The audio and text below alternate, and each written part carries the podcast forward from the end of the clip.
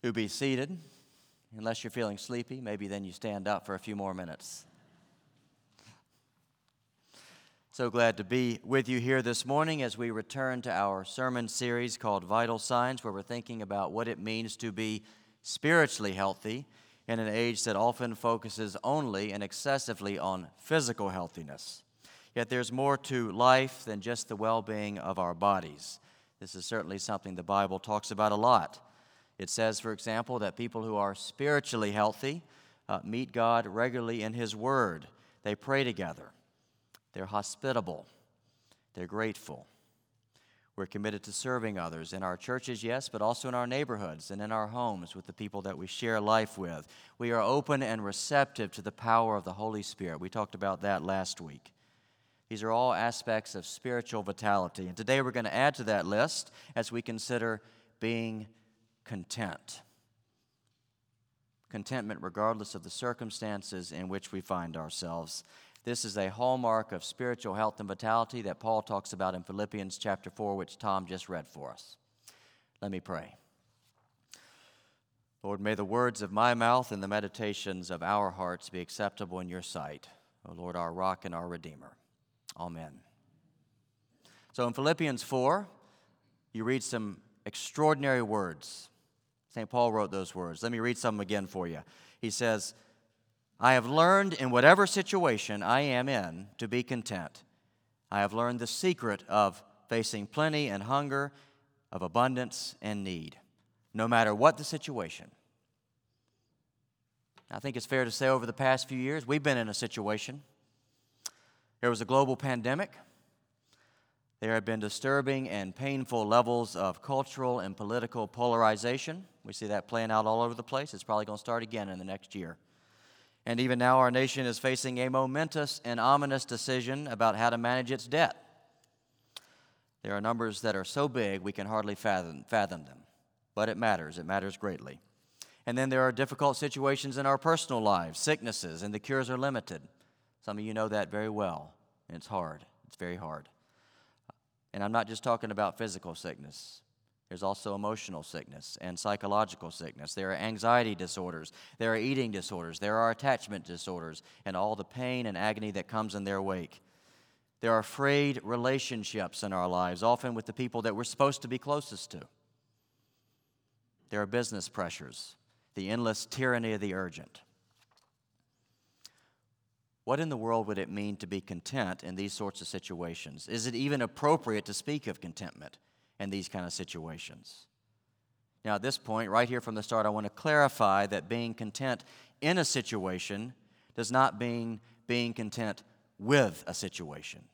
Being content in a situation is not the same thing as being content with a situation. So I'm not talking about being apathetic or complacent. Rather, I'm talking about a positive trait, a tranquility, a serenity, even a joy that possesses you and that holds you no matter what circumstances you find yourself in. In other words, there is a contentment that I can experience, that you can experience, even while being completely candid about the fact that the situation is utterly awful and wretched. St. Paul does that. I can do that you can do that. So, how does that happen? What I want to do this morning, and I got to warn you, there's going to be some tough images and stories from church history I'm going to be sharing. So, brace yourselves a little bit. I'm going to reflect on three different ways of pursuing contentment. And these three ways are represented by three different people who were all alive in the same city at about the same time. The city was Rome, ancient Rome, and the time was about 60 AD, so a couple thousand years ago. The first person representing a first way to finding contentment is a guy called Nero. Anybody ever heard of Nero? For Nero, the secret to contentment was to gratify desire. We all want stuff, we like to get stuff, and along these lines, Nero decided that the pathway to contentment was I got to make sure I get everything that I want and more. Gratify desire. All Nero ever wanted was more. He wanted more power, for example. So when the emperor died, he decided to seize that power.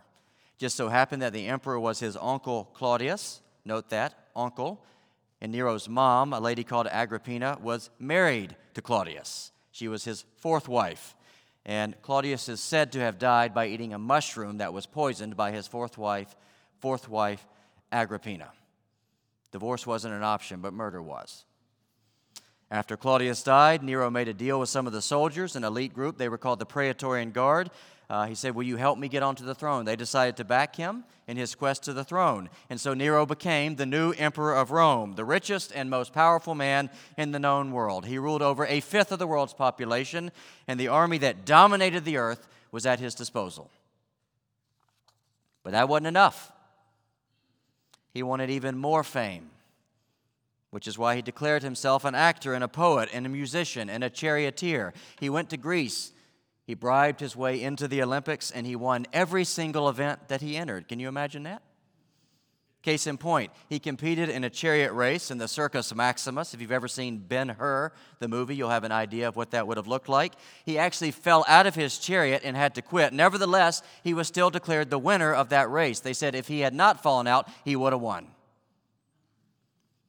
He enjoyed his newfangled fame so much that while he was in Greece, he kept entering contests, and he eventually won, I kid you not, 1,808 prizes, all first place.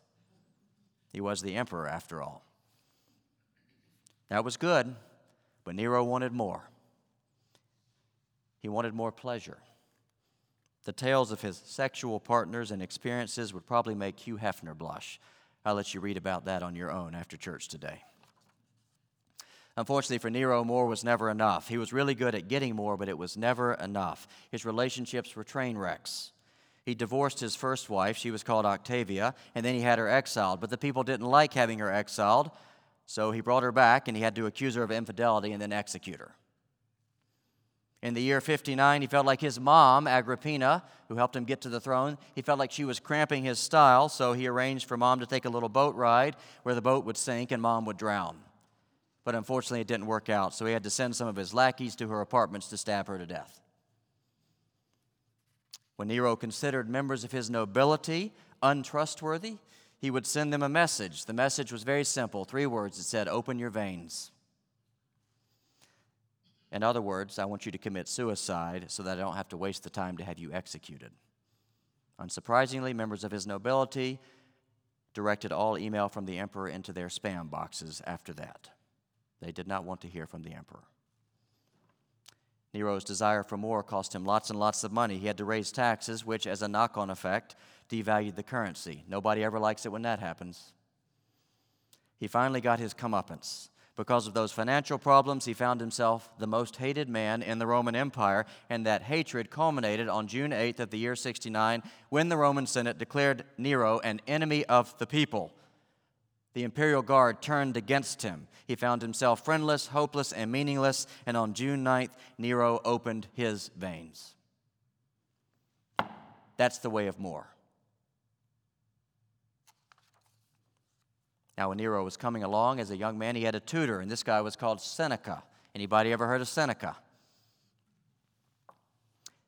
Seneca followed a second path to commitment, and he wrote a lot about it. He was a Stoic a philosopher of Stoicism. You may have heard that word. Sometimes people think everyone in Britain is Stoic. Step off or left. Stoicism means that Seneca taught that trying to gratify all your desires is a fool's errand because it makes you depend on circumstances that you cannot control. And so, for the Stoic, the wise path to contentment is to eliminate or repress desire. That's how you become content. You suppress or eliminate, repress your desire. Let me put it this way. When Stoics, with Stoics, what counted was not the ability to conquer cities uh, or raise armies or conquer markets. Instead, what mattered was the ability to conquer your inner spirit, your appetites, your desires, your emotions. The great virtue for Stoics was this Greek word called autarkes. Autarkes. Auto is the Greek word for self. We get the word autobiography from this word, for example. And the term autarkes means self rule or self mastery.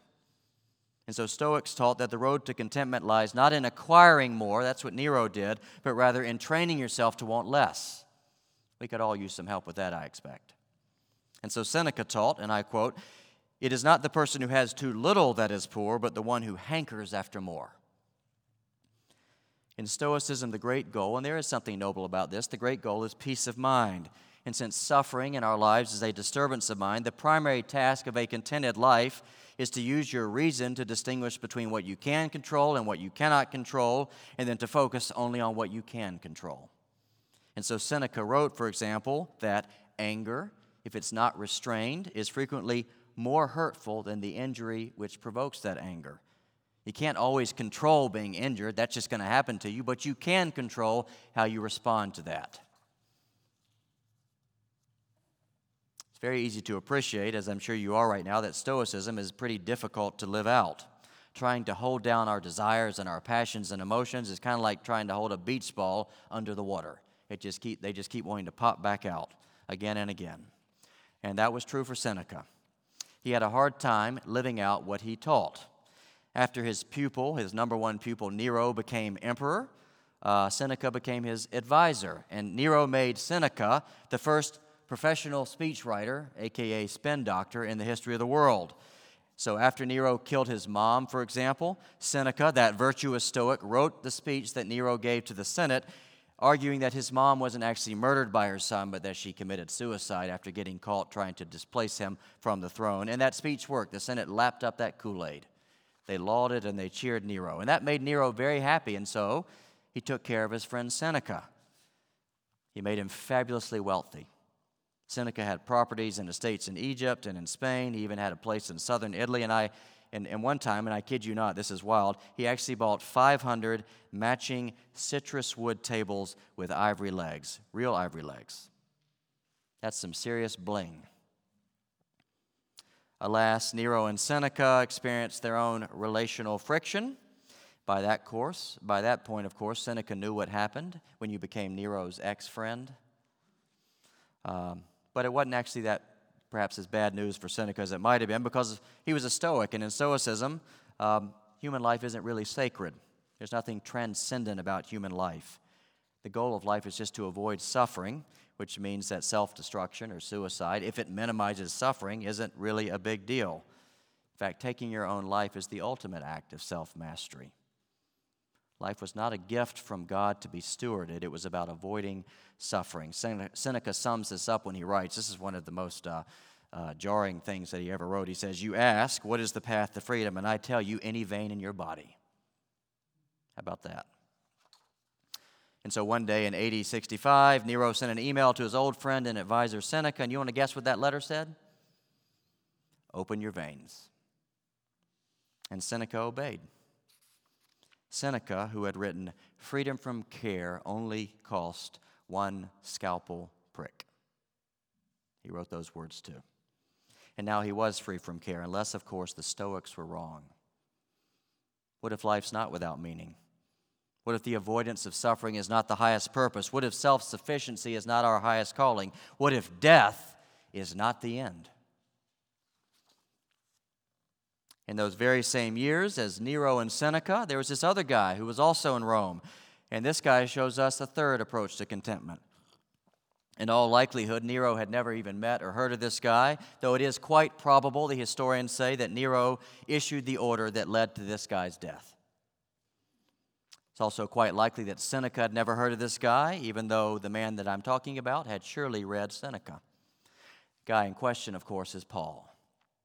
Paul did not live in a palace. He did not win the Olympics. He did not own estates in Spain filled with ivory legged tables. He did not tutor princes. He did not write speeches for Caesar, but he did write letters. And one of those letters is known to us as the book of Philippians. And in this letter that Paul wrote while he was in Rome, we know this because it says, Paul, Paul writing, all God's people here send you greetings, especially those who belong to Caesar's household. Was in Rome. Paul was not propped up by soldiers in the Praetorian or Imperial Guard, he was imprisoned by them. And yet, the strangest thing happened. Listen to what he writes in Philippians 1. He says, I want you to know, brothers and sisters, I want you to know Al, I want you to know Laura, I want you to know Mr. Rhett. I want you to know that what has happened to me has actually served to advance the gospel. And as a result, it has become clear throughout the whole guard and to everyone else that I am actually in chains here for Jesus Christ. The imperial guard served Nero, and he drove them crazy. The guard imprisoned St. Paul, and he captured their hearts. And then at the very end of this letter that Paul writes to the church in Philippi, he lays out one of his main reasons for writing. He wanted to thank them for some sort of gift that they had sent him. And as he's thanking them, he makes that remarkable statement that I read to you right at the beginning. Let me read that again. Paul says, I'm rejoicing in the Lord greatly. In prison, he is saying that. I am rejoicing in the Lord greatly. This is a guy in prison and in chains. And I am rejoicing for your concern for me, but I want you to know I'm not writing about being in need because I have learned in whatever situation I am in to be content. I know how to be brought low, I know how to abound. In any and every circumstances, I have learned the secret to facing plenty and hunger, abundance and need, because I can do all things through the one who strengthens me. Here's something worth noting. In those astounding, remarkable words, Paul happens to use that term that the Stoics love, that term that I mentioned earlier, autarkes, that term that refers to self mastery, to mastery of oneself and one's circumstances. This is the only time Paul uses that word in the whole New Testament. I have learned to be content. There's the word. And notice how Paul puts that. I really want you to notice this. Contentment is something he learned. Paul's contentment is an acquired skill, it comes from practice and cultivation. Let that sink in. In case you didn't notice, that flies in the face of conventional wisdom. Conventional wisdom, which ceaselessly, day in and day out, hour in and hour out, teaches us that when you're not content, you know this because we're bombarded by it, you can get contentment. It's only one purchase away. Use me, drive me, wear me, eat me, flaunt me, put me in your hair and you will be content. If you just get more, one day it'll be enough. But the fact is, nobody has ever moored their way to enough. And some of you are trying to do that right now, and it's time to stop because there's a better way. Against all of that, Paul introduces a different approach to contentment. And this is a path that works whether he's poor, and he was often poor, but also if he has too much and lives in abundance. And by the way, sometimes living in abundance can misshape us more than being poor like those Stoics, like Seneca, who may have just been a few blocks away from Paul. Paul says, I too have acquired the power over time to have an independent spirit which is able to withstand the ups and downs of life. I have learned that secret. Is there anybody in this room who does not want to know that secret? To withstand the ups and downs of life. And so now what we all want to know is well, what is Paul's secret? This is where Paul parts company radically with Nero and with the obviously foolish people, and I've been on that list, who spend their little lives craving and craving after more money and more power and more fame. We know about that. Paul also parts company with Seneca's Stoicism, with its fixation on becoming self sufficient, self directed, self protected. Paul says, I've learned the secret to being content, and it's from the one who strengthens me. That one is Jesus Christ, of course. And it is through Paul's union with Christ that he is continually strengthened. And there is a grand paradox here. Let me explain it. Paul's unconquerable independence derives from complete dependence on another. Paul's apparent self sufficiency comes from his union with Christ, the one who alone is all sufficient. And so, Paul's contented life is not about mastery over suffering or escaping from pain, not at all. His contented life is, is about being part of the triumph of love in this world. Paul, that clever little guy that he was, he has not renounced his desires and his longings, he has redirected them. He has refocused them. They have been transformed. And as a result, his desires, and here's the key thing, they are larger and deeper and hungrier and vaster than ever. Because Christianity, unlike Stoicism, is not about killing off desire. It's not about self denial for its own sake, though there are people who have taught that over the years. They are wrong. To the contrary, with Jesus Christ, death to self, and that's something we're all supposed to be taking part in, death to self comes only so that another self can be born. A self that is more noble, that is glorious beyond my wildest dreams. A self that is being readied for eternal flourishing, so wonderful that it can only be hinted at in pictures, in songs, in poems, and images like streets of gold. So, this vital sign of contentment is not a stoic lesson. The lesson is not don't expect too much, repress your emotions, ramp down your desires, lower your expectations. To the contrary, the message is this don't be too easily pleased. remember that the reason that you have an infinite desire is because you were made by a God who has an infinite capacity to love and to give. And so don't settle for anything less than that. And that's why Christian contentment is not the same thing as apathy or complacency. And that's really important for us to remember because we know that we live in a world that is not as it ought to be. We know that. And we know that we are not as we ought to be. We know that. Everybody in this room knows that in some ways they are screwed up. We're not the husbands we should meant to be. We're not the parents we're meant to be. We're not the friends we're meant to be.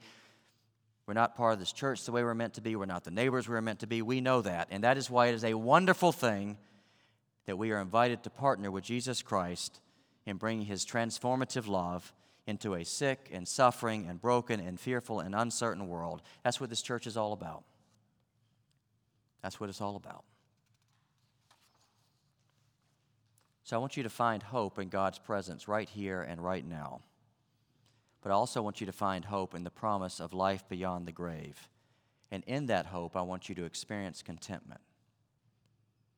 I want you to be deeply content with the people in your lives, not because it's okay that they are mediocre, slapdash versions of themselves. They are, and so are we. We're all like that. Be content with them because God made them, God loves them, and God is at work in them, every one of them. And be content with what you have. This is a tough one, especially in places of affluence like Pawleys Island. Be content with what you have your possessions and your clothes. Be content with that because what really matters is clothing yourself in compassion and kindness and humility and gentleness and patience and loves. Those things never wear out, they never go out of style. You know that. And be content in your work. Because if in Jesus' name and according to the way of Jesus, you give somebody a cup of water, or you send an email, or you make a sale, or you teach a child, or you fix a car, or you lead a meeting, or you volunteer, if you do that in Jesus' name and you do it the way of Jesus, then great is your reward in heaven. And that's not me saying that, that's Jesus who says that. So don't waste your life begging for more stuff. Don't waste it on money and power climbing. But don't be too easily pleased either. Be content in God through Christ. Pursue that form of spiritual health. Seek not after more, but seek instead after the God of more than enough and let Him make you contented. And Lord, make me contented. I speak to you today in the name of the Father, and of the Son, and of the Holy Ghost, the living God. Amen.